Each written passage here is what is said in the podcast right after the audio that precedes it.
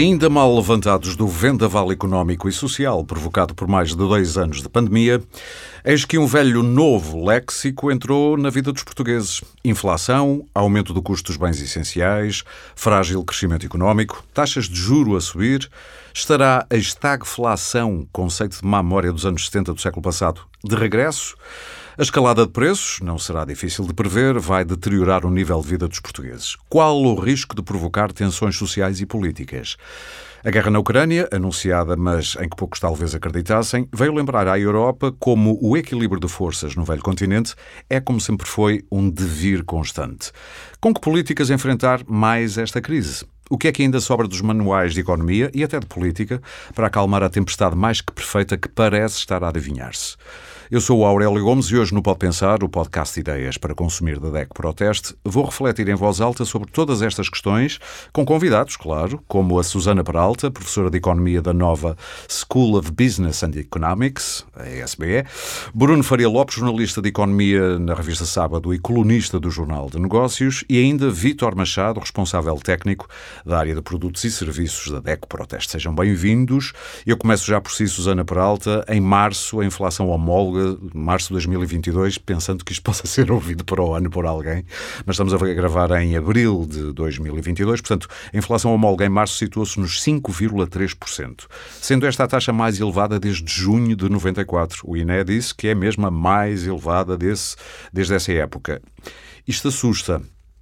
Que regresso da palavra maldita, a inflação, é este, Susana? Eu sei que é, não é especialista em macroeconomia, mas pronto, mas é da área e o que é que lhe apetece dizer sobre este cenário?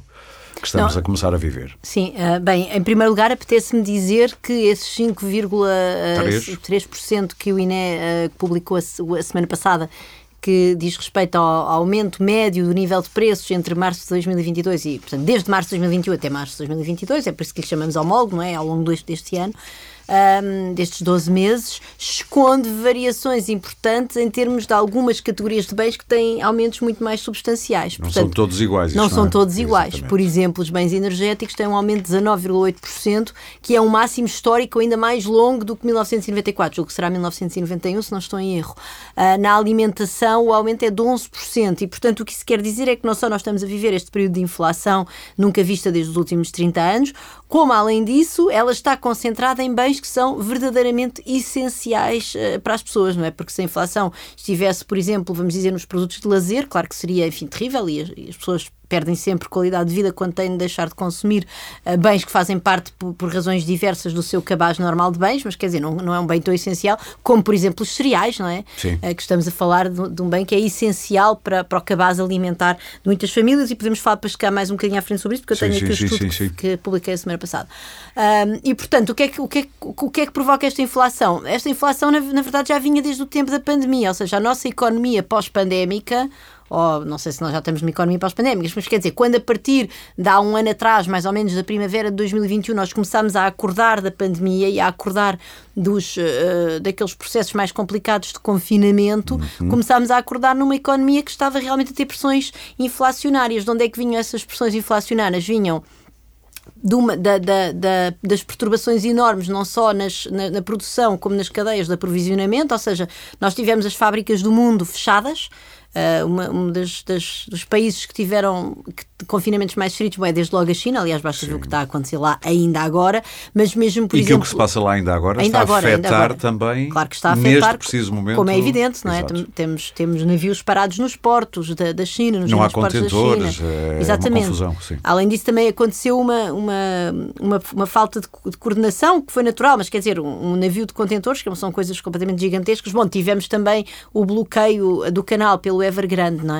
é? É verdade. Mas, quer dizer, mas havia depois, numa certa altura, quando nós começámos a acordar dessa economia pandémica, nós tínhamos muitas vezes um desencontro entre o sítio onde era, onde era preciso ter contentores e onde eles estavam, porque no fundo houve uma, houve uma cadeia, houve um fluxo de, de, de, mundial do comércio internacional que tem uma componente logística muito forte, não é? Nós Nós estamos muito habituados a ir ao supermercado e a ter lá o nosso queijo, queijo mozzarella, mas aquilo na verdade tem uma componente logística gigantesca por trás e essa logística falhou em vários pontos da cadeia. Foi baralhada por uh, dois foi anos. Foi muito baralhada. E também temos de pensar na Índia, por exemplo, que teve um confinamento em 2020 extremamente estrito e que obviamente isso levou a disrupções gigantescas nos processos de, de, de, de produção. E portanto nós tivemos uh, uh, falta de produção, falta de aprovisionamento daquilo que ainda assim estava a ser produzido o e ao mesmo o consumo tempo, também diminuiu durante de muitas coisas durante, durante a, pandemia, a pandemia. O consumo diminuiu porque Sim. nos proibiram de consumir, quer dizer, e porque as pessoas se retraíram também elas mesmas de, de consumir, de viajar, de ir ao restaurante, de ir às lojas e, e outras foi por ordens, enfim, legais que fecharam as lojas e os comércios.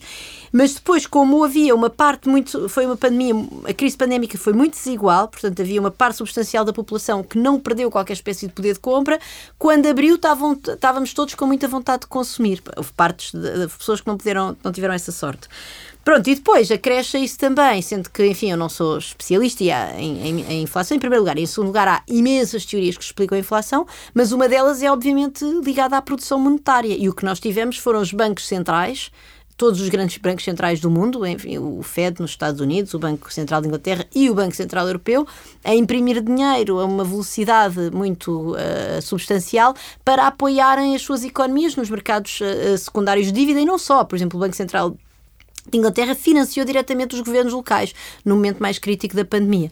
Uh, e, portanto, essa produção de moeda também é ela própria geradora de inflação. Enfim, eu posso explicar um bocadinho o mecanismo por trás disso, mas, uh, mas quer dizer, se nós temos a, a, moeda a ser produzida e se a produção não acompanha, obviamente o que vai acontecer é que há mais dinheiro, para falar de maneira e dinheiro simples, barato. Para, para comprar coisas e, portanto, Sim. isso faz aumentar os preços. Portanto, há uma série de, de, de fatores Porque a que procura levaram... aumenta. Porque, porque há mais dinheiro para pagar, para pagar Okay. as mesmas coisas, não é? O facto ok, de haver mais dinheiro faz com que, com que os preços aumentem, não há, não, há, não há mais coisas para comprar, mas havendo mais dinheiro disponível, os preços vão aumentar. E, portanto, isso, tu- tudo isso junto, portanto, houve realmente restrições do lado da oferta, houve um enorme boom da procura na economia na- a seguir à abertura da pós-pandemia, e depois há, de facto, essa produção de dinheiro, que foi generalizada em maior parte dos bancos centrais, e que já tinha, então, como eu dizia, essas pressões eh, inflacionárias estavam lá. Vem a guerra e temos um choque gigantesco no mercado da energia, que, por exemplo, quanto a mim devia ser ainda maior, eu acho que nós devíamos parar de comprar energia ao Sr. Putin, e obviamente no na parte dos cereais, sendo a Rússia e a Ucrânia dos maiores eh, exportadores de cereais eh, do mundo E de da União Ah, e de fertilizantes também, portanto, Sim. que é outro, que é outro, que é um bem essencial para produzir o quê? Cereais no resto do mundo. Portanto, quando E- vir que o seu passa publicidade neste um está mais caro, percebe porque é que essas coisas são assim. Porque há muita gente que às vezes não percebe porque é que isto aumentou se isto não é produzido na Ucrânia. Está bem, mas é Não, feito. Mas nesse caso até é, não é? Os cereais, uma acaso- parte substancial vem Sim, da sim, Ucrânia. por acaso nesse caso não foi bom exemplo, mas Não, pronto. ah, mas mesmo aquilo que não é Sim. produzido na Ucrânia, o facto de haver uma escassez de, de uma das matérias-primas mais essenciais a qualquer processo produtivo e desde logo muitíssimo intensivo na indústria, que é a energia.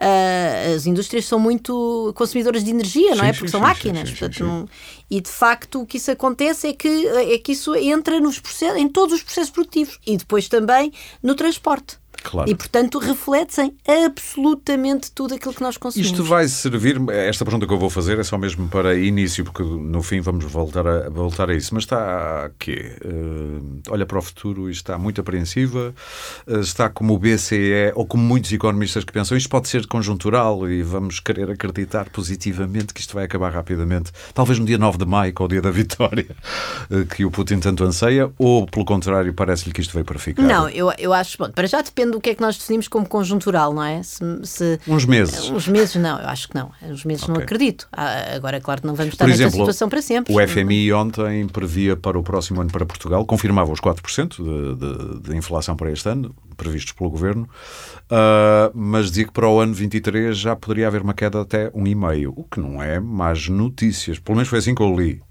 Mas quer dizer, mas a verdade é que essas previsões são todas Valem o feitas, valem.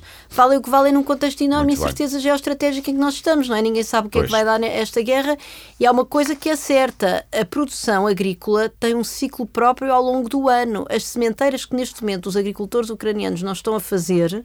Ou qualquer outra fase do ciclo agrícola. eh, Do, Isso do- não é conjuntural, não quer acaba dizer, ao fim mas de... não, não, não- claro. é uma coisa que só se recupera passado um ano, não Sim, é? sim, exatamente. Eh, contrariamente à pesca. Bom, a pesca depois também, os bichos também têm o seu ciclo de crescimento. Mas Sim. quer dizer, um barco pode sair para o mar em qualquer altura do ano. As sementeiras têm que ser feitas num determinado intervalo. E, portanto, essa disrupção aos mercados agrícolas, obviamente, vai perdurar. Já não a vamos recuperar antes de daqui a um ano, se entretanto a, que a- a Ucrânia tiver recuperado a paz e tiverem, enfim, desminificado, não sei qual é o verbo certo, os terrenos, etc. Tirar não é? as minas da- da- Ah, exatamente. E, e, portanto, neste momento, neste momento, os agricultores ucranianos, obviamente, estão ocupados a fazer outra Muito coisa. bem. Bruno, ah, a mais elevada desde junho de 94. Vou falar da, da tal inflação. Isto assusta. Inflação na Europa é uma espécie de palavra maldita, sobretudo para os alemães, Uhum. que sempre têm uma história com a inflação e têm medo dela. Mas para quem já viu muitas crises, quão preocupados devemos estar? Isto do ponto de vista de um jornalista que está a estas coisas, como o Bruno. Ahm, preocupados, sim, mas eu não sei se, enfim, se preocupados como, por exemplo, na última crise de 2011 de que falávamos há pouco. São coisas de natureza muito diferente e de impacto diferente, acho eu. O governo quer muito frisar isso, até para não falar em austeridade. Sim, ou seja, mas que- existe a austeridade existe, mas se calhar nós, eh, nós quando falamos em austeridade estamos normalmente a falar em políticas públicas que causam diminuição de renda. Num programa político rendimento. quase, sim, sim, sim. Mas isto é uma. Mas quer dizer, mas quando temos, por exemplo, quando temos um orçamento como o de 2022, que, por exemplo, no caso da função pública ou no caso dos vários pensionistas, não atualiza nem de longe nem de perto o que, o que eles recebem à, à luz daquilo que é a taxa portanto, prevista de, de, de, de subida de preços, ah, sim, estamos a falar numa forma de, aus- de austeridade se calhar é uma austeridade da economia real. Eu aqui há uns tempos portanto, escrevi sobre isso, ou seja, nós aqui temos esse, temos esse género, não é? Portanto, ah, enfim, e portanto, sim, responder a isso, sim. Agora, quão, ah, eu acho que, enfim, o, o grande debate é se isto passa, se isto não passa, se é muito temporário, se não é. Eu recordo só que ou seja, se os preços subirem 4% este ano e se subirem 1,5% no ano que vem, eles não vão descer depois dos 4%. Ou seja, nós, Ou seja, estamos, a, nós anos- estamos a falar de, Em uma, dois anos subiram de um 5,5%. acumulado. Pode haver Exatamente. categorias em que eles descem, mas em geral estamos a falar de uma continuação, de uma desaceleração da subida dos preços. Estou a perceber. Portanto, ou seja, E não, isso é um bom não uma- cenário. não é uma Pode- recuperação para o ponto onde nós estávamos antes disto. Isso não existe. Pronto, e, isso, e isso é importante perceber em termos de, de literacia, quase, não é? Porque Sim. quando se diz que isto é temporário, é temporário um crescimento a este ritmo, mas não é temporário no sentido em que isto vai portanto, desaparecer. Pronto, portanto, esse é um lado relevante. Um segundo lado relevante e que referias há pouco tinha a ver com o que se passa, com o que se passa em termos europeus. Ah, nós aqui não, não vemos muito isso, mas nestes últimos anos todos, os jornais alemães e, sobretudo, os vários tabloides alemães, e o Bild é o maior tabloide alemão, retratam sempre ah, o presidente do Banco Central ah, do, do, do chamado BCE, quer quando era Draghi, quer portanto, agora ah, como, como um conde Drácula. Portanto, o Draghi era o conde Drácula que sugava as várias poupanças dos alemães.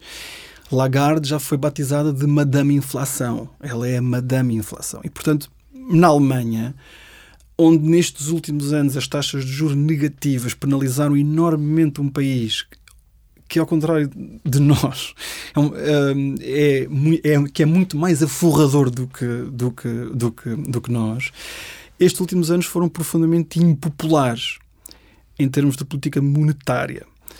Nós cá, cada vez que, eh, que havia portanto, redução de juros ou cada vez que se sinalizava que isto era para seguir com juros negativos, fazíamos a festa e havia manchetes de jornais precisamente opostas às do Bild. Não é espetacular que isto agora nós vamos ter mais um ano, isto vai durar até 2023. Isto Mas, vai ou durar... seja, só para perceber uma coisa, os alemães gostavam de ter, eh, adoravam, como o Bild, eh, ter taxas de juros negativas só porque não tinham inflação. Não, os alemães ok. não adoravam ter taxas de juros negativas. Ah, estava a perceber mal. Ou seja, as taxas de juros foram. Estes últimos anos foram anos excelentes para países devedores, porque as taxas de juros negativas sim, sim, sim. reduziram muito o serviço da dívida e, portanto, nós, enquanto contribuintes, portanto, pagámos muito menos em juros, as pessoas pagaram muito menos na sua. Nos, nos, nos, sim, portanto, ou seja, isto foi notório. Mas eram mais para a poupança, não é? Exatamente. E isto é relevante num país que é, sobretudo, endividado como, como nós somos. Em países aforradores ou mais ricos, isto pode ser, pode ser tão dramático. Aliás, cá, para quem é aforrador cá, Sim. foi muito mal também, não é? Pois foi. Portanto, ou seja, Exatamente. desde que. Se, E ainda é. Pronto, se- preferir opções sem risco, não é? Portanto, para quem não gosta de ri- de risco e que tem portanto, dinheiro no banco, isto foi bastante mau, não é? E, portanto, esse debate na Alemanha, antes da inflação subir, já vinha sendo portanto, travado. Ou seja, a aversão alemã à política do Banco Central Europeu já era notória. Sim. E é muito mais notória agora. eh, Que há um trauma, esse mesmo trauma Sim, que vem sim, da sim. República de Weimar, etc. E, portanto, e Tem de facto, históricas. e de facto, se nós pensarmos bem, mesmo que esta inflação seja gerada pelos tais preços invisíveis, não, não, Já vamos queres falar sobre deles. isso, Sim, sim, sim. Sim. ah, e que não seja gerada propriamente apenas pela, pelo lado da procura, Sim. ah, é um bocado difícil sustentar que nesta altura é necessário continuar a ter estímulos. Ou seja, é, a a ter portanto, estímulos desta dimensão. Eu, eu- ou seja, nós nestes últimos anos temos taxas negativas desde 2016 e nós já nos habituámos a que isto é uma coisa mais ou menos normal. Mas isto não tem nada de normal. Nada. Isto é inédito, creio eu. E, portanto, ou seja, é completamente inédito ter gente que tem spreads de 0,4% e que recebe do seu banco juros pelo crédito. Isto aconteceu a milhares de pessoas em Portugal. Só, Recebem. só que acharam durante estes últimos anos Pronto. que isto era uma situação que iria ficar Certo, e, muito portanto, tempo e normal. Isto é um sinal de uma certa doença económica da zona euro nestes últimos anos. Portanto, foi necessário fazer isto nestes últimos anos para conseguir resgatar a economia europeia depois da, da penúltima crise, não é? Sim. Não desta da pandemia, mas de- da outra. Da 2008, 2010. Da 2011, 2012, Sim, 2013, exato, 2014 e portanto foi necessário portanto, fazer isto e estas muletas no fundo continuaram e ainda continuam e portanto ah, o facto desta política existir é sinal de fragilidade. É preciso tirar essas muletas, é isso? Pronto, agora a discussão, a grande, um dos grandes debates é o que é que um Banco Central, o que é que um Banco Central deve fazer perante uma inflação destas. Não Está é, toda a gente à espera de Pronto, Lagarde. Não é uma resposta. Sim, o Banco Central Europeu tem sido paciente. Certo? Portanto, Isso quer esperado. dizer o quê? Está à espera que o problema se resolva Tem sozinho? sinal- Sim, tem, não- sim, está à espera que as coisas passem, não quer ser demasiado agressivo, uh, a te retirar estímulos, etc. Mas já sinalizou que vai ter que os retirar, se calhar, mais rapidamente do que iria portanto, fazer. E eu, que não sou macro, macro, macroeconomista e muito menos especialista em política monetária, como observador, confesso que, quer dizer, acho difícil sustentar que perante uma inflação desta magnitude, acho difícil sustentar uma política monetária que é inédita. Eu não estou a dizer que é uma política monetária de subir juros e, e, e- e- e que, que- que seja eh, res- res- restritiva.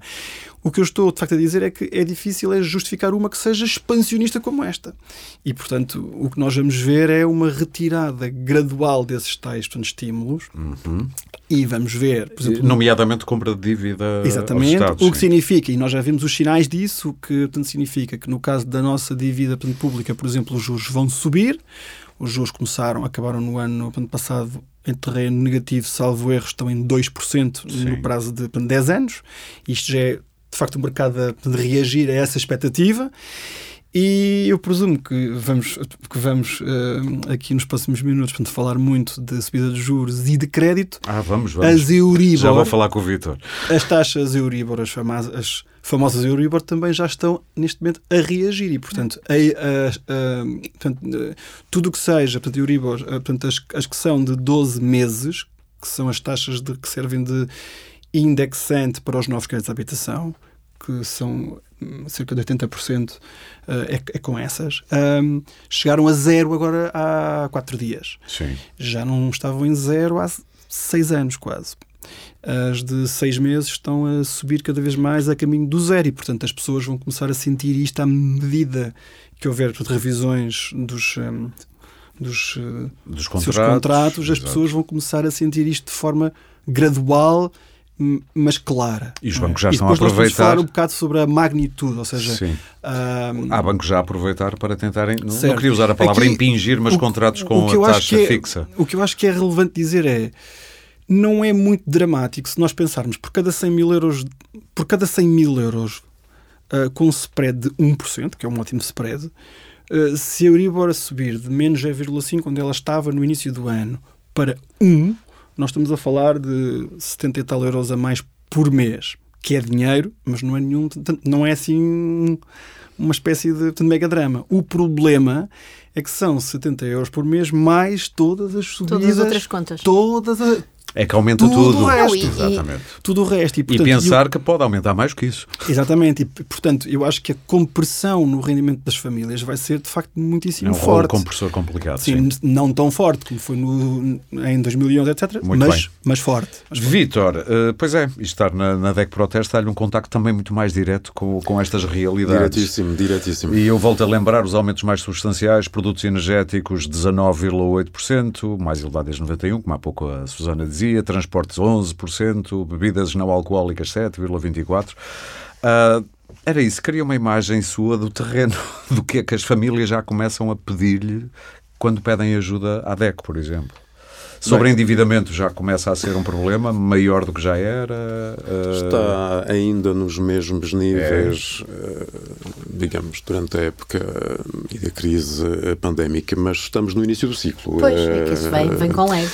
É que, de facto, o, o, pior, penso eu, ainda está, ainda está para vir e vamos, e vamos estar no olho do furacão, uh, provavelmente nos, nos, próximos, nos próximos meses.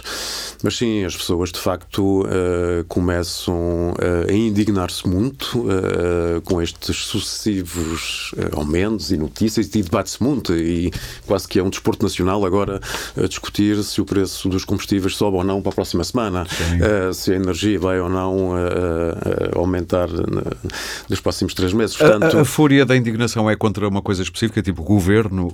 É, que, é, é, genérica, é difusa? É, é genérica, por muito daquilo que já aqui foi dito. Vivemos durante bastante tempo num conforto relativamente relativamente àquilo que diz respeito ao, à variação dos preços. Um, e de facto, para muita gente, isto é, isto é novo e, portanto, é difícil de entender as razões quando uh, fomos também levados a crer uh, que isto era assim e, portanto, houve uh, incentivo ao crédito ao consumo, houve incentivo à melhoria das condições de vida dos, dos portugueses e, e, de facto, caíram em cima duas, duas crises terríveis. Uma, uma pandémica que teve impactos que ainda hão de ser avaliados no final no final do dia. E, e esta, esta última que era, não vou dizer previsível, porque seria talvez demasiado arriscado, mas uh, estava, estava-se a ver que o tema da energia, com as metas que foram impostas a nível europeu, e suponho que também, também iremos abordar esse tema, colocar uma pressão que não foi devidamente acautelada na sua repercussão no dia a dia das pessoas. E as pessoas percebem? É porque isto dos preços da energia, por muito que nos explique, expliquem, eh, eu suponho que as pessoas ainda não percebem muito bem porque é que, atravessando a fronteira, vão comprar a mesma coisa muito mais barata e o governo fala de, do, do imposto ou do IVA ou isto ou aquilo, mas o que é certo é que não parece Sim, mas, que é seja muito claro para quem compra é combustíveis aquilo, em Portugal porque é que eles são tão caros. Sim, é aquilo que eu, que eu estava a tentar aqui dizer. Um, temos o efeito, digamos, anestesiante dos últimos anos que nos levaram a bolas, uhum. então o que é que está a passar?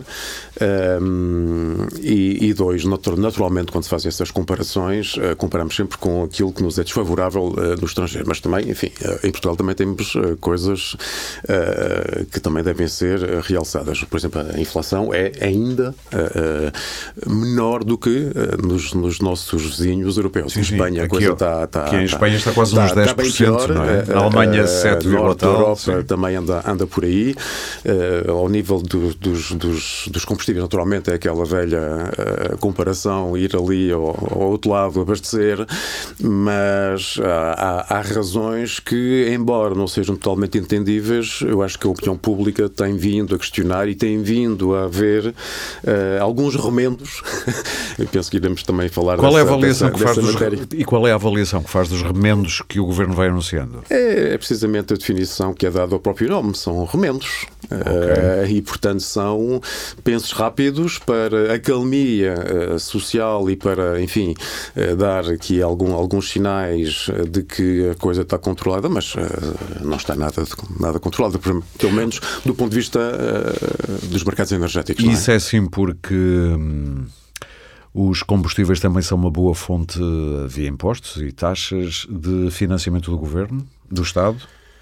O... E é difícil o Estado abrir mão disso? Claro, obviamente, obviamente. Hum, mas repare que uh, este, este é sempre um, é um velho, é um velho dilema e também é, é bom ter este lado pedagógico. Um, não podemos ter um, ou pedir também políticas sociais e políticas de apoio sem receita fiscal. Uh, portanto, e a receita fiscal também vem dos combustíveis. e a receita fiscal também vem. Tem que haver, uh, enfim, alguma, Se queremos hospitais alguma, públicos alguma... e professores e polícia e isto e aquilo e aquilo outro. E portanto vai haver aqui nos próximos tempos um, toda a gente vai chorar, toda a gente vai pedir apoio, toda a gente vai, vai querer uh, enfim, esses, esses subsídios e, portanto, também simplesmente ir pela política fiscal tem um preço terrível, que é depois Sim. não haver, de facto, fundos também para outras medidas que eu suponho também que iremos aqui não, abordar. Sobre, sobre os força, força. combustíveis, uh, o, é um remendo, eu, eu concordo, mas é um remendo caro cada mês o, o que foi portanto, previsto de receita portanto, perdida são cerca de 80 milhões de euros por mês durante dois meses. Isto só vai vigorar durante dois meses, esta redução do ISP que simula Sim. uma redução das pontos do IVA. Vai começar em maio até junho e depois logo se vê, não é? Se isto fosse de um ano todo, isto são 880, 900, são 960 milhões Próximo de, de mil milhões de euros. 960 milhões de euros é muito dinheiro. É muito Não há dinheiro, nenhuma sim. medida discrecionária de política orçamental este ano, nem nos últimos anos que eu me lembro, que valha, valha isso. Sim. isto. A não ser a TAP. A não ser a TAP. A não ser a TAP, Não, mas é verdade. Portanto, ou seja, uh, aqui uh, eu acho que as pessoas olham e bem para o lado, para o lado fiscal, porque no litro de gasóleo eu creio que é mais de 50% é portanto, de impostos, e há impostos sobre impostos, que é uma loucura. Sim, não é? sim, sim. sim.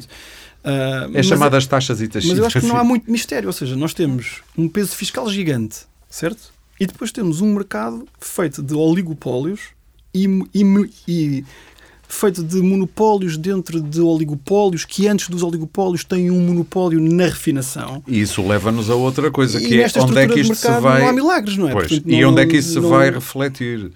Porque depois, por exemplo, no caso de, sei lá, do, do- das grandes superfícies como o Continente, Jónio Martins, por aí fora, Ah, não sim. querem aumentar preços. Esmagam os, os, os, os produtores, que normalmente são pequenas e médias empresas que ficam cada vez mais. eh, algum de vocês quer, antes de irmos ao estudo mas da eu também Susana. queria ir ao ISP já agora. Força!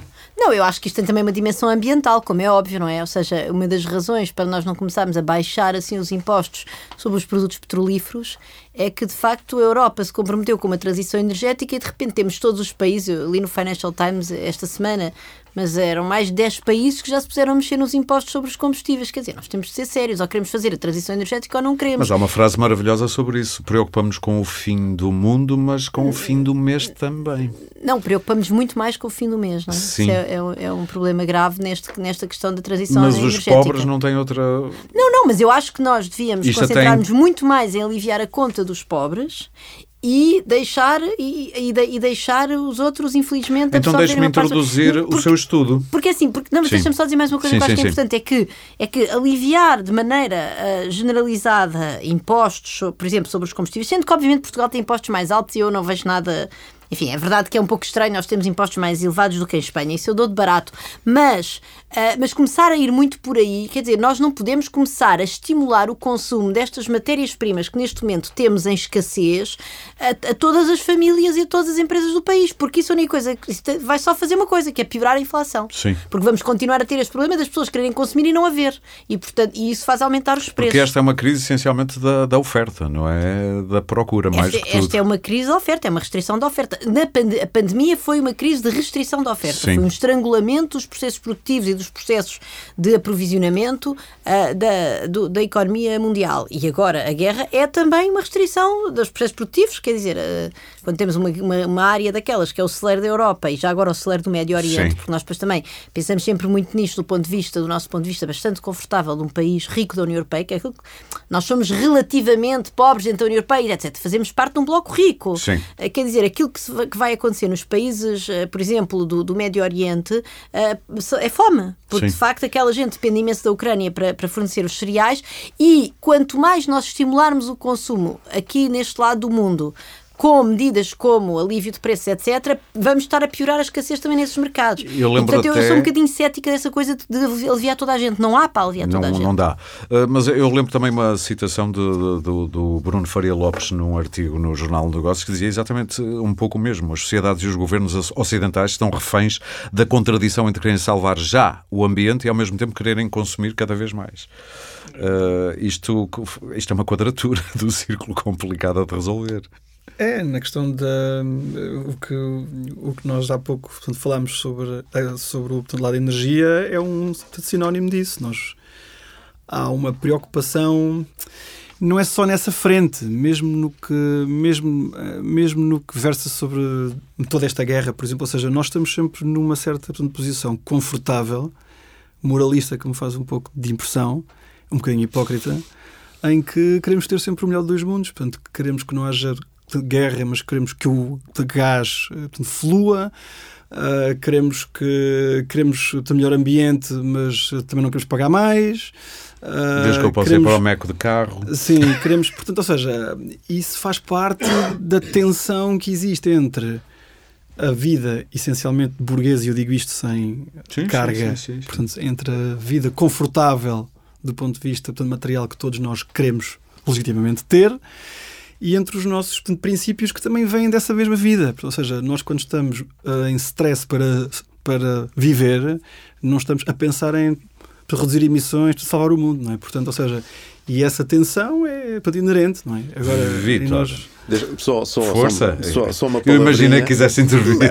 Estava, estava de facto aqui para, para 50 podcasts, mas só, só, só, só, uma, uma nota, uh, outra forma de dizer uh, as coisas, estas, estas preocupações ambientais que ninguém nega naturalmente, Uh, vivem com, com, com, este, com este conflito, que é uh, são custos de curto prazo para benefícios de longo prazo. Uh, e este aqui é o dilema dos ciclos políticos quando se tem objetivos estratégicos até 2050.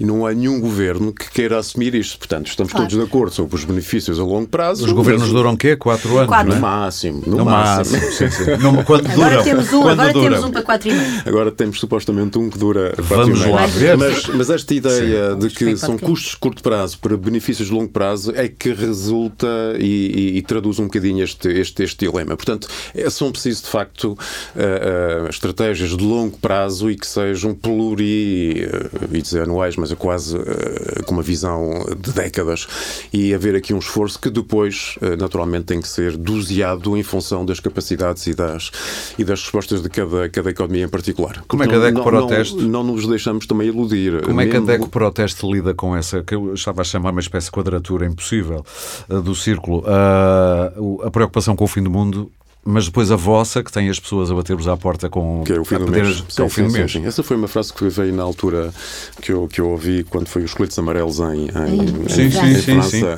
Um, e que resume bem, de facto, essa, essa, essa questão.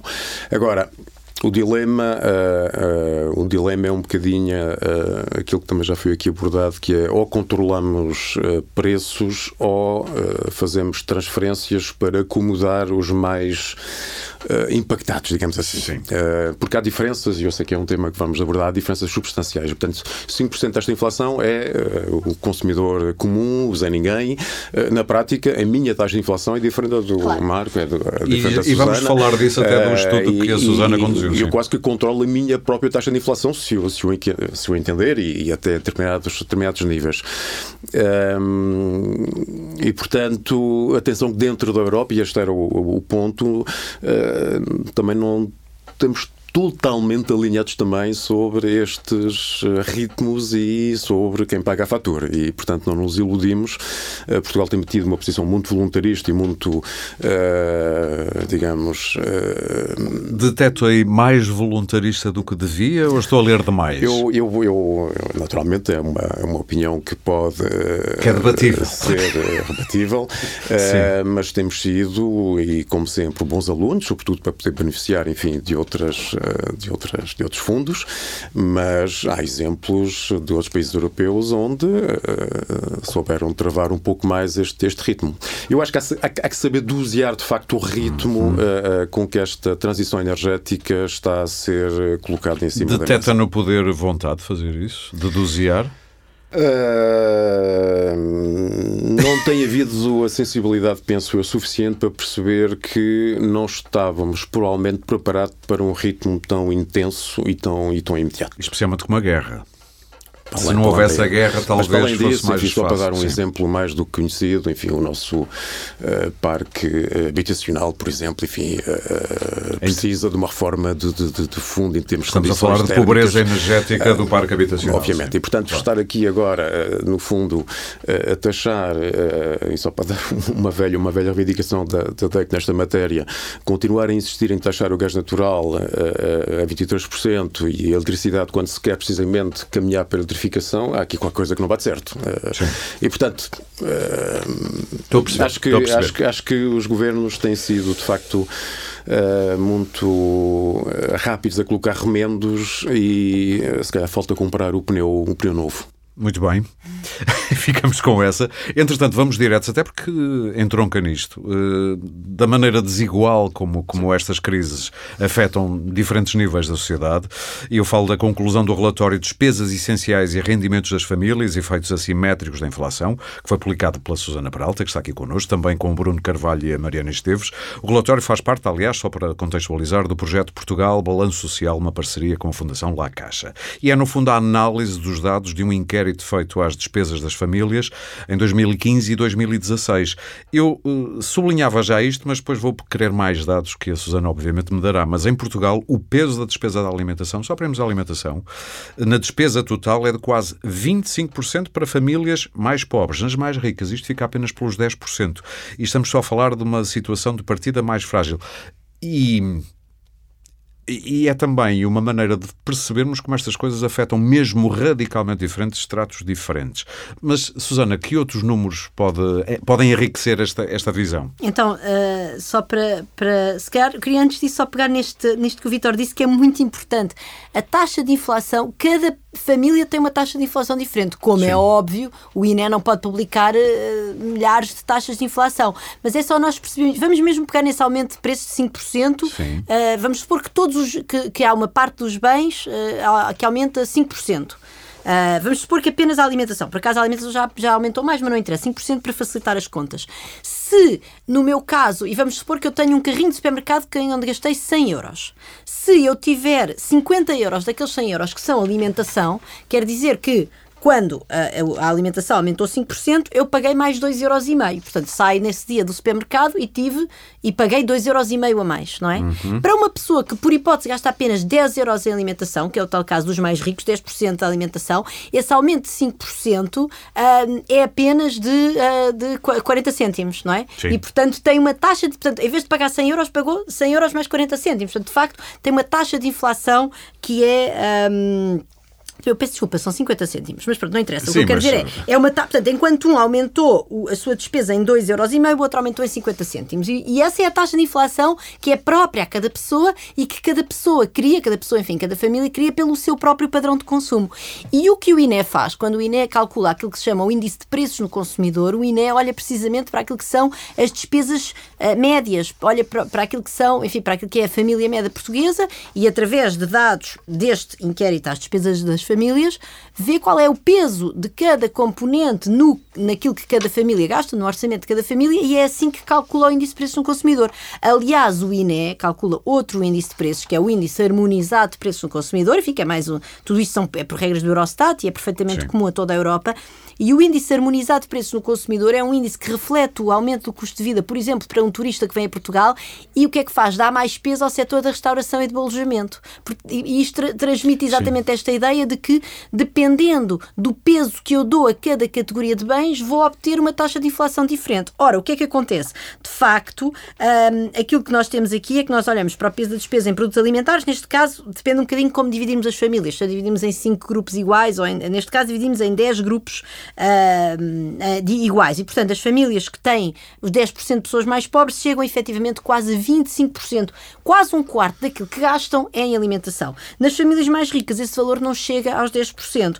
Mas, por exemplo, pão, no pão e cereais, é, é verdadeiramente uh, espantoso o número, porque nas famílias mais pobres este número ultrapassa os 5%, chega quase aos 6%, e nas mais ricas está ali a bater no 1%. Portanto, o pão e os cereais, que são bens essenciais em qualquer cabaz alimentar de famílias uh, pouco abonadas, aliás, nos países em vias de desenvolvimento, não é por acaso que a maior parte deles têm uma alimentação que é baseada seja em arroz, seja em trigo, uhum. não é? Uh, porque de facto é uma maneira, enfim, muito barata de conseguir calorias por, por, por grama Sim. comprado. Uh, e de facto, nós vemos aqui que o peso do, do, pão e cereais entre famílias mais pobres e mais ricas é praticamente seis vezes maior. A carne também, a carne, a discrepância é praticamente praticamente, é praticamente a mesma. E depois temos também outro número muito impressionante, que é quando olhamos para a eletricidade e gás, a água é mais equitativa, embora também haja uma diferença, mas pronto, a água é mais barata. Mas quando olhamos para a eletricidade e gás, nas famílias mais pobres ele pode chegar a 12% do orçamento global da família, Sim. de tudo que a família gasta. E nas famílias mais ricas fica ali a bater nos 4 e pouco por cento, portanto, três vezes mais. E eu queria assinalar que este inquérito é um inquérito muito extensivo que cobra as despesas das famílias em tudo, nos bens de lazer, na saúde, na educação, nas bebidas alcoólicas, na alimentação, nas rendas. Portanto, de facto, as famílias mais pobres gastam 12% de tudo aquilo que gastam em eletricidade e gás. Ora, o que é que acontece? Quando nós sabemos que há uma enorme pressão inflacionária, sobretudo nestes bens mais essenciais, nos bens alimentares, dentro dos bens alimentares, uhum. na parte dos cereais, uh, na, no, dentro da energia, a eletricidade e o gás, se estas famílias têm pesos que são de o peso, o peso destes bens no seu cabaz de compras, no seu orçamento familiar, é o triplo no caso da eletricidade e gás, ou é, uh, no caso da alimentação, uh, duas vezes e meia mais. Quer dizer que estas famílias estão a enfrentar taxas de inflação muito maiores. Portanto, quando elas vão ao supermercado, como uma parte muito maior daquilo é alimentação, não é? O seu carrinho. Claro seu carrinho simbólico, porque este carrinho inclui outras coisas, não era claro. apenas compras de supermercado. As pessoas, quando saem e pagam a conta, o aumento foi muito superior aos 5%. Resumindo, Pronto. quanto mais pobre, quanto mais, mais pobre, maior, maior, a inflação que estas pessoas enfrentam. Isso é muito importante. E nós depois fizemos aqui umas continhas, pronto, que enfim, são, são obviamente aproximações, de todas as maneiras, nunca pode ser de outra maneira. Porque, por várias razões. Uma delas é que isto são dados de 2015-16, que é Sim. o último inquérito às despesas das famílias feito pelo INE. Este inquérito, em princípio, é quinquenal, mas está um bocadinho atrasado por causa está da. Está previsto para 2022. Está previsto, no, exatamente, no Portanto, do INE. Deve estar a arrancar. Está atrasado, provavelmente por causa da pandemia, porque isto Sim. de facto é um inquérito que exige, exige muito cuidado, muito trabalho, porque é, é dada às famílias um, um, uma espécie. As, as, pessoas podem imaginar uma folha de Excel, mas em grande, é, manuscrita, em que as pessoas anotam tudo o que compram, não é? Exatamente. E café, e um bolo de arroz e, e um café, exatamente. e não sei o quê, quanto é que gastei, pronto. E portanto exige uma grande. Enfim, exige, exige muita, muito envolvimento e provavelmente. E também exige que as pessoas estejam na rua, acho eu. Estar a medir os consumos das famílias enquanto as pessoas estavam fechadas em casa não é muito claro que fosse. Sim. Podia ser interessante, mas quer dizer, não era representativo daquilo que as pessoas consomem. Não, portanto, isso é uma primeira limitação, sendo sendo que estes pesos raramente variam. Portanto, isto é, uma, isto é uma coisa que se verifica a nível mundial em todas as economias ao longo do tempo. Os bens essenciais representam o maior peso nas famílias uh, mais, pobres. mais pobres. Exatamente. Uh, porquê? Porque essas pessoas têm que se concentrar no essencial, não se podem dar a luxo. Já, já tenho que me calar. Uh, não, não, não é tenho que calar. Não, não, mas eu também queria dizer outra coisa, não, que é, força. quando nós olhamos para Sim. o peso das despesas no rendimento, estas famílias, as, as famílias que representam 20% de famílias mais pobres do país, têm, gastam mais do que, do que, do que recebem. Portanto, têm, a sua despesa é 20% acima do seu rendimento. Portanto, estas famílias não têm por acomodar, nem cortando em, em, consumos não essenciais, porque a maior parte daquilo que consomem são consumos verdadeiramente essenciais. Não é como eu que posso deixar de ir ao restaurante, posso deixar de ir de, de carro para o Meco, ou, ou, fazer, ou ir ao cinema, ir a concertos, enfim, uma série de coisas onde eu gasto dinheiro que não são essenciais para eu e os meus ou filhos seja, não há nos. Não há almofadas aqui. Tem, portanto, é, não, não podemos cortar, nem estas famílias não podem cortar nem em consumos não essenciais, porque a parte de consumos não essenciais no seu orçamento é praticamente irrisória, nem sequer têm poupanças. Estas pessoas consomem mais do que ganham. E, portanto, são famílias que, de facto, não têm almofada nenhuma para, para ajustar. E eu juntava a isso, eh, a DEC Proteste tem estado a monitorizar o preço de um cabaz de bens alimentares essenciais e em apenas uma semana, agora recentemente, entre 6 e 13 de abril, o cabaz que a DEC Proteste está a monitorizar uh, aumentou 7 euros, ultrapassando no total os 200 euros. Uh, já agora, quais os produtos com maior aumento de preço nesse vosso cabaz? Uh... Só uma nota prévia Força. metodológica para que não me venham uh, depois chatear uh, em termos. Portanto, não estou aqui a calcular nenhuma taxa de inflação. O que nós claro, fazemos foi claro. é, naturalmente monitorizar um cabaz, é naturalmente uma opção metodológica. O essencial é ter um ponto de partida e acompanhar uh, com esse mesmo cabaz ao longo do tempo, que é para ter uma, uma ideia da, da sua evolução. Portanto, das ordens é... de grandeza dos aumentos ou, não é, eventuais não é, não é nenhuma taxa de inflação. Sim, sim, sim. Mas eu também não uso isso. Quer dizer, eu enquanto economista, por acaso, reivindico que isso é uma taxa de inflação perfeitamente legítima. Não é porque não está ponderada pelas quantidades, é só, é só por isso. Ah, ok. Porque, na verdade... Mas, mas o objetivo não é isso. O objetivo também... É um indicador. Como é que não está? Bom, está bem, podemos discutir no isso. Meu, no meu... Uh, no meu dashboard. mas o, enfim, o, o, objetivo não só é alertar, enfim, e, e educar as pessoas, mas também, e certamente leremos também, é, é, qual é o papel de uma associação de defesa do consumidor neste, neste mundo e como é que pode, pode ajudar e, e essencialmente aqui a colocar alguma pressão também sobre o, o retalho. Mas voltando a, ao tema, sim, uh, um cabaz uh, constituído por 63 produtos dos mais essenciais uh, e monitorizamos isto desde, desde o início do ano na primeira semana de janeiro custava 187 euros e neste momento está acima dos 200. E, portanto, temos aqui, grosso modo, 10% ah, de aumento uh, para, para, este, para este cabaz. E as duas rúbricas que mais aumentaram foi a carne e o peixe. Uh, de, uma forma, uh, de, uma forma, também muito simples. Naturalmente, depois há aqui, há aqui sub-rúbricas, mas a carne 11%, 11% e o peixe 17%. E depois, como fazemos isto com semanalmente, posso dizer que nos últimos números foi a pescada que aumentou 64%.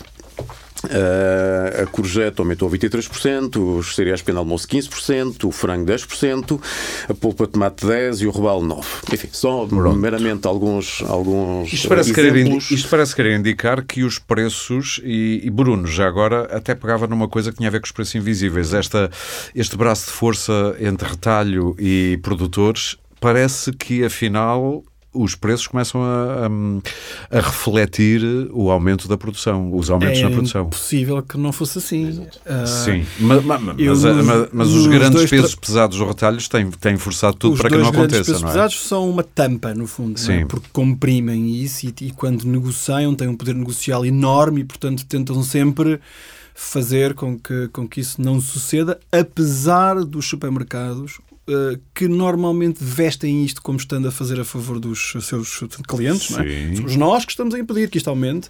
Os supermercados têm margens brutais nos 40 produtos. a 50%? Brutais, em alguns 40 a 50%, em vários, aliás. Uh, brutais, aliás, basta ver os resultados dos supermercados em Portugal, não é?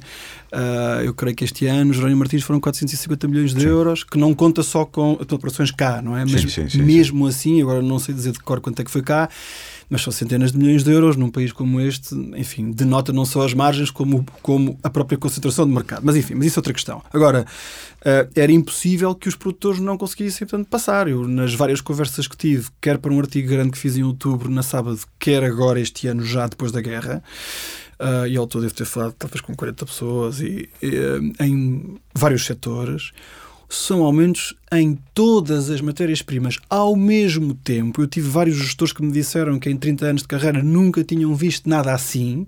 Portanto, eh, ou seja, não é só tipo, a energia que sobe, é a energia que sobe, é o ferro, é, o, é tudo, tudo. Eu vou dar o exemplo dos ovos porque é um exemplo que eu gosto particularmente. Os chamados preços invisíveis, não é? Exatamente. Nos ovos, eu fui falar com produtores de ovos porquê? Porque me apercebi que os ovos são grandes consumidores de gás, coisa que eu não sabia.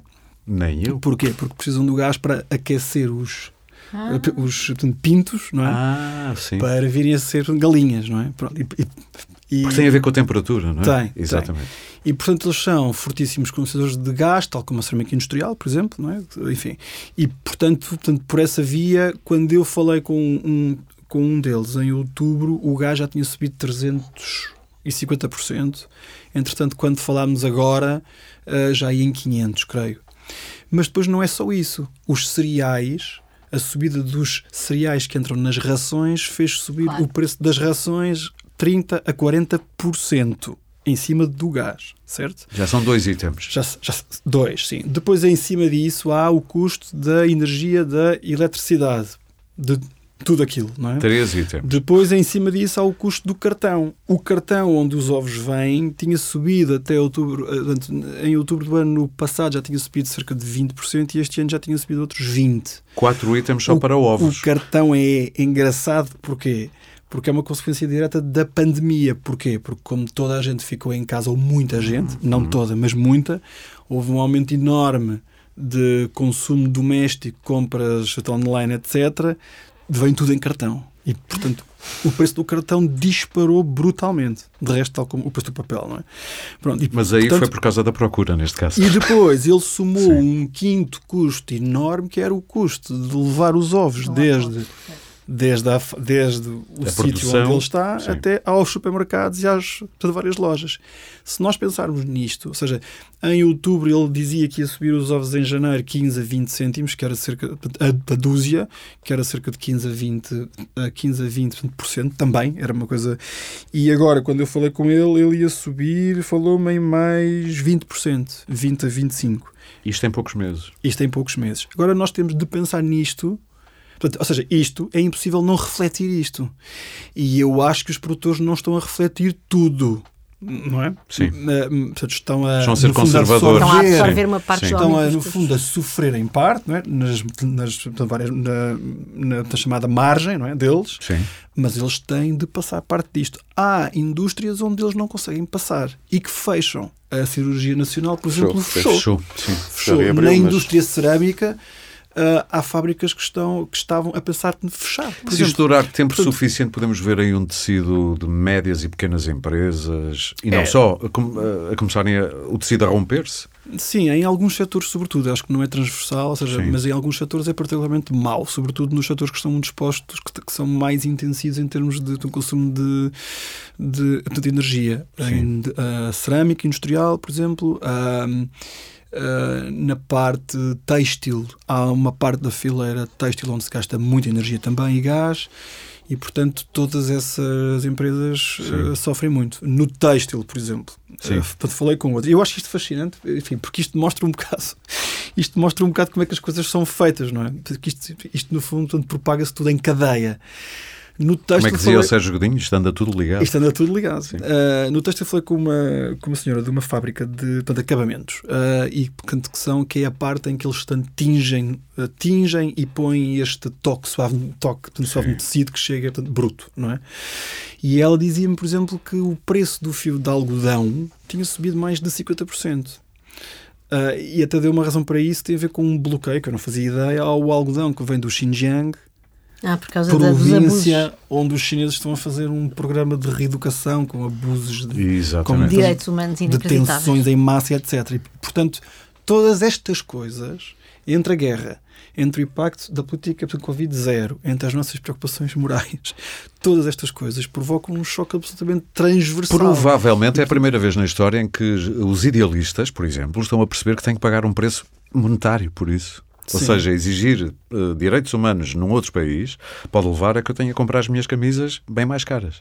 Exatamente. E, isso é acho uma- que pouca gente às vezes e isso faz é, esta ligação. isso é uma consequência do processo de, de globalização da economia Claro. nestes, nestes últimos anos e nós não nos apercebemos, se calhar, muito cá, mas A palavra racionamento começa a passar-vos pela cabeça, Vítor, por exemplo, nomeadamente ao nível de alguns bens alimentares.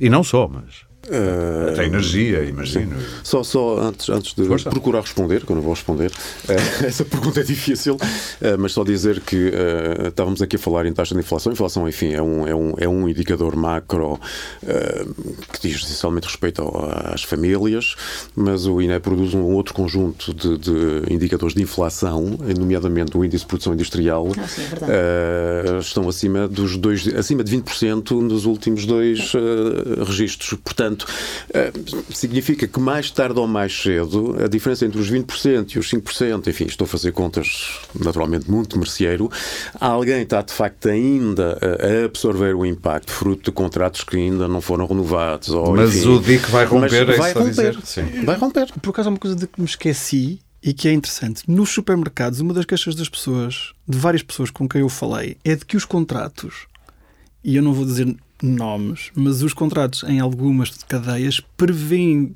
quase que blindam o número de vezes em que eles podem aumentar. Sim, sim, são contratos os, meninos. Seus preços.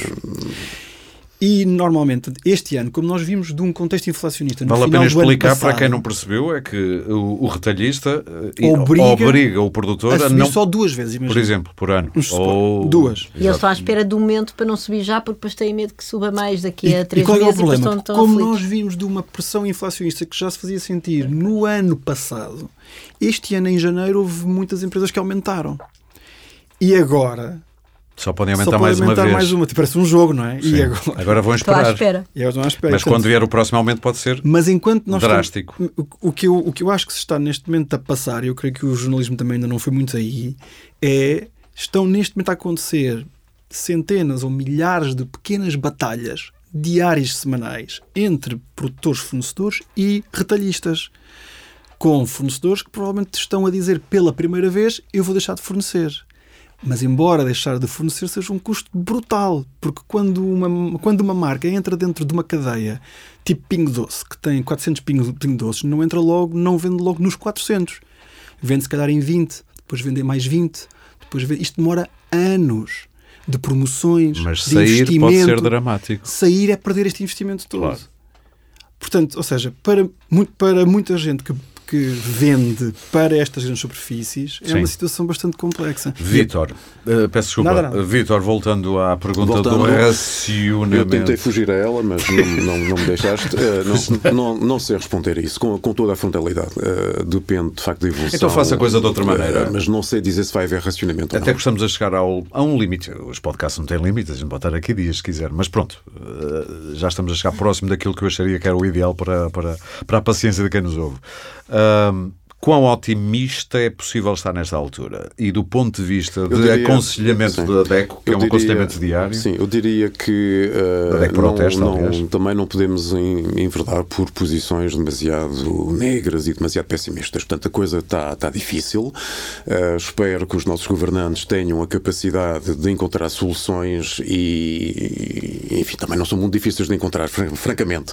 Eh, e, portanto, vou manter um- um não pessimismo, digamos assim. Vamos, vamos sofrer, vai haver ajustamentos, vão haver eh, batalhas diárias. mas, chega, Eh, mas chega a aconselhar a poupar. Há pessoas que não, não. conseguem poupar. Uh, poupar com certeza, vamos lá ver. E aqui poupar sem ser aquele sentido negativo. Uh, uh, uh, são opções inteligentes. Não, é, Ok. não é poupar no sentido de gostava de ter isto, mas vou comprar algo, algo pior.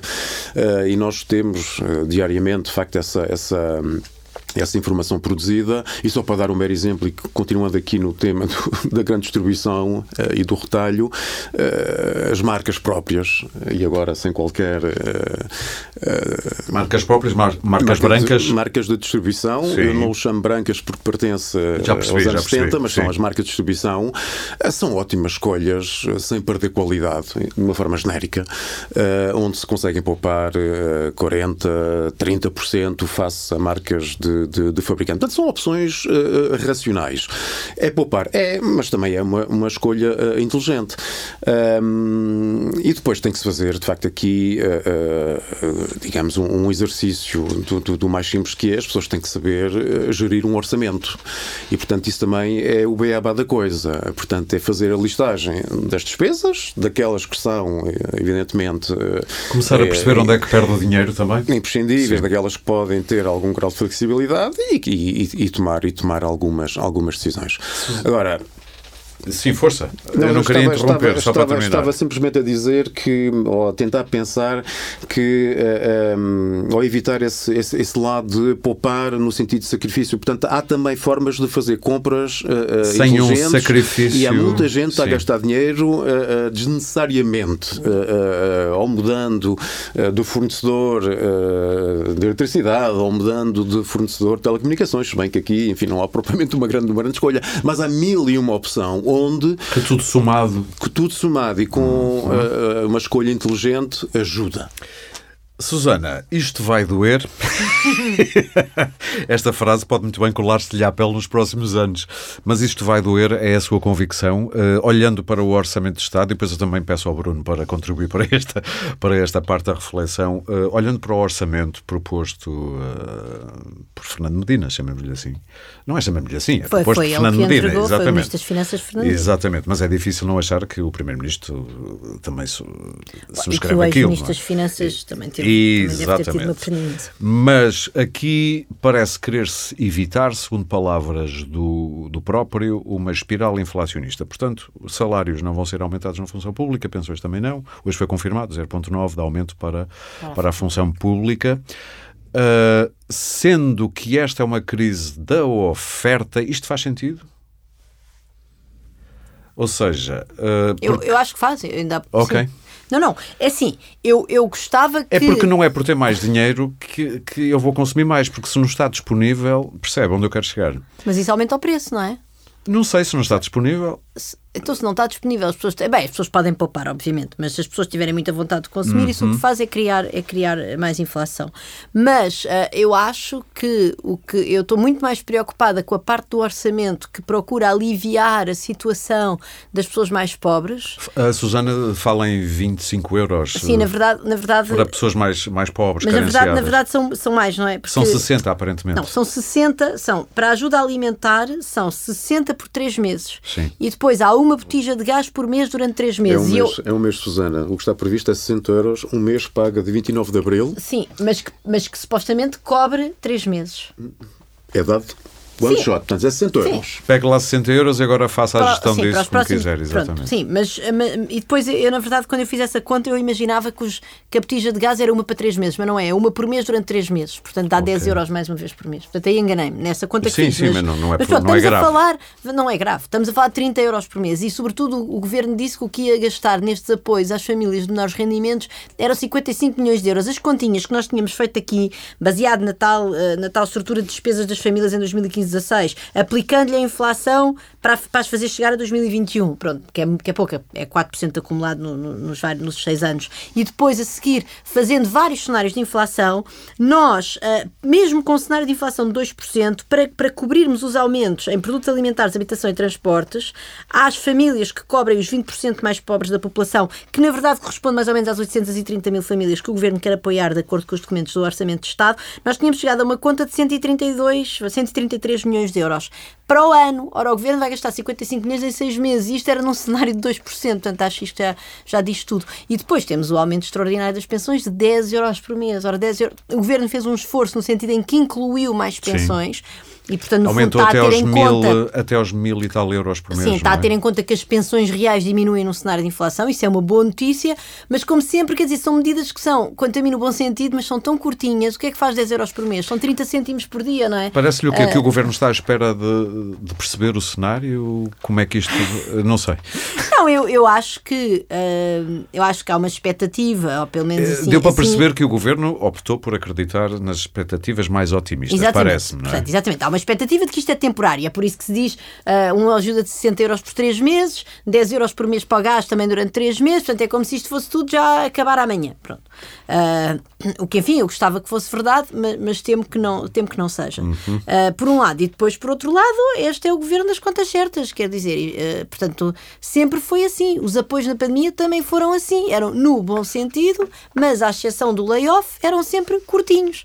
E, portanto, estamos a falar de apoios que são curtinhos. É uma ajuda, claro que é uma ajuda. Agora, repare, nós tínhamos aqui nas nossas contas estas famílias que representam os 20% mais pobres, gastavam em alimentação no ano 2015-16 2.200 euros por ano. Portanto, são pessoas, são as tais pessoas que gastam mais do que ganham, corresponde, grosso modo, à taxa de pobreza nesse ano, que era 19%. Portanto, são pessoas pobres. Portanto, claro. nós estamos a compensar pessoas pobres, mas estamos a compensá-las num montante inferior àquilo que seria necessário para elas manterem o seu padrão de consumo, que já era de si um padrão de consumo muito privado. E era isso que era E é por isso desejável. que eu disse que ia doer, isso, sim, é, sim, isso sim. era a dor. Já percebi.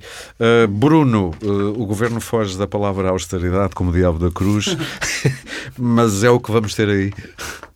Qual é a convicção? Um bocadinho. Eu, eu, eu não gosto muito de falar sobre austeridade porque o governo, em algumas coisas, em alguns aspectos, pratica neste orçamento, mas em geral não. Ou seja, quando o governo está a conter despesa, uhum. uh, quando está a fazer a despesa crescer menos do que o ritmo de inflação, está a, conter despesa, a fazer consolidação orçamental, não está a fazer austeridade, está a fazer contenção. São coisas um bocadinho diferentes. Sim, sim, mas, enfim, sim, Estou, estou, aqui a apresentar Mas depois um os efeitos mas, na prática assemelham-se, não é? Ora, eu acho eu, eu sobre o pode dizer-se o que se te quiser para dourar, para, aqui para, dourar, mas eu até acho que o ministro foi muito assertivo e acho que foi assertivo. Nota-se que está num governo da maioria absoluta. Eu acho que ele não teria dito isto se fosse ministro há seis meses. E que precisasse da gerir a, palavra, a expressão que ele mais usou quando falou, quando no fundo apresentou, foi contas certas. Foi.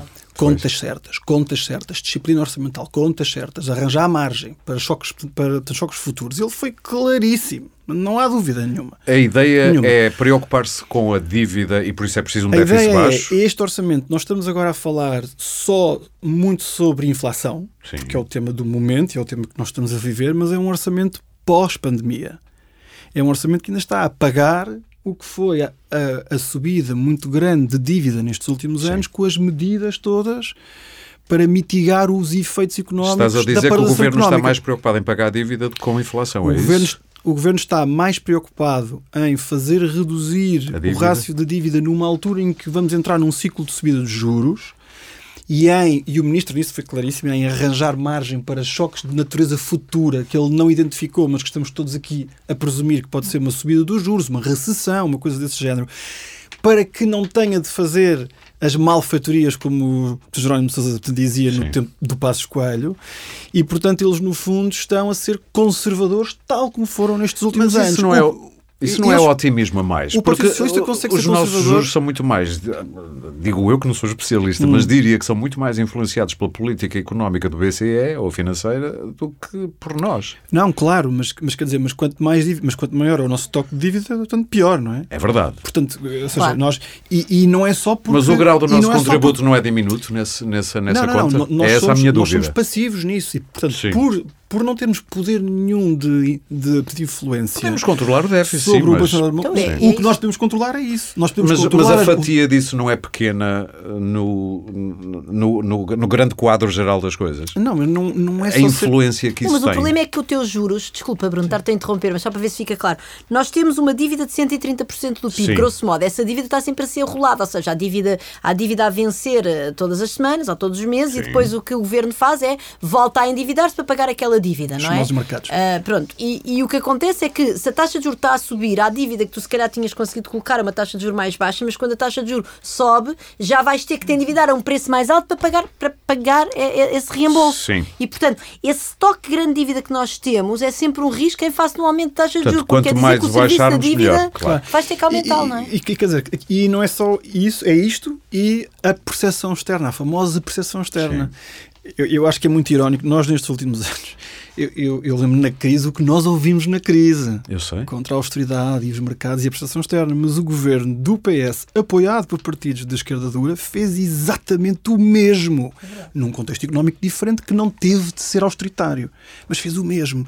E o que Fernando Medina diz agora, diz, nós temos que ganhar margem para termos margem para depois podermos acudir. O que ele, no fundo, está tipo a dizer é: nós temos que ganhar margem para quando houver um choque, eu não ter que ser tão austeritário. Sim. Mas se eu tiver de ser, eu vou ser. Ele não quer ser, mas ele, mas ele vai ser. Mas fica nas, na entrelinha. Pronto, e, nas portanto, entrelinhas, nós estamos a, a, fazer aqui, no fundo, uma dieta pós, pós, uh, pós-choque pandémico, não é? Uh, e, e isto é a fronteira, certo? O que nós devíamos debater é, dentro da fronteira, há quase 100 mil milhões de euros dentro do orçamento, ok? De 100 mil milhões. Há 108 até, acho eu. É, é uma loucura. E, portanto, dentro disto, se calhar o que nós devíamos debater não é a fronteira, é, são as escolhas dentro da própria fronteira. Gastamos okay. dinheiro em quê? Uh, quantas famílias pobres é que, é que Se fosse uma é planta de uma casa, podemos aumentar aqui a sala. Se fosse uma planta é de uma é casa. Isso mesmo, é mesmo isso. É, é olhar para o não interior vamos e ver. a casa, não é? Não vamos Exatamente. construir mais casa, vamos ver como é que rearranjamos a casa. Exato. E há é, muito por fazer aí na despesa. É essa muito. a luta, mas, mas ao, ao micro da DEC Proteste, isto para terminar, Vitor, não é? É as pessoas rearranjarem também a sua planta. Sim, sim, precisam de reagendar a planta, mas eu gostava só de ter, talvez terminar com. com eu, o estudo da Susana foi, foi de facto uma boa ferramenta. Uh, ao tema de é necessário de facto apoiar as famílias mais pobres. Mas eu também me parece que é oportuno dizer, eu acho que podemos ir ainda mais longe. Hoje em dia fala-se de facto em Big Data e todos os dados estão informatizados. Portanto, eu não percebo como é que se dá 60 euros a, a todas as famílias, digamos, sem tomar em consideração o número de elementos, é a, a, dependência, enfim, elementos é uma mais medida preguiçosa, é de, é uma medida preguiçosa. É uma medida preguiçosa, uh, uh, pode ir mais longe, porque é preciso ser cirúrgico, os recursos não, não, são infinitos e, portanto, tem que ser aplicado onde eles são mais necessários. Só para dar um outro exemplo, uh, é 10 euros uma botija de gás, mas uma botija de gás, então e se eu tiver propano? Levo os 10 euros à mesma, mas claro. tive que pagar o dobro. E se tiver três filhos, e se for solteiro, e ainda por cima tenho que ir ao CTT com o meu cartão de cidadão e levar a fatura quando, entretanto, os 60 euros foram depositados. Portanto, há também aqui todo um manancial de, de, de, de precisão cirúrgica que o governo uh, deveria aproveitar para, de facto, ir ajudar é verdade, é a, quem, a quem precisa, que neste momento não se justifica estas uh, artimanhas. O Otto Voucher foi, foi claramente um caso, um caso desse também, enfim. O Otto Voucher era uma que, vergonha, que, é? que, que, disparate me Já acabou. Ao menos acabou, ao menos esse um mataram. Cartão, um cartão de débito bancário para ter acesso a, a, a um desconto. Mas, de qualquer forma, um, Uh, há, há, que aqui, uh, sobretudo, fazer uma opção que me parece muito relevante é entre controle de preços e de facto transferências. São, são, são duas opções e duas estratégias completamente diferentes. Controle de preços é perigosíssimo, uh, porque a longo prazo só, só vai dar porcaria.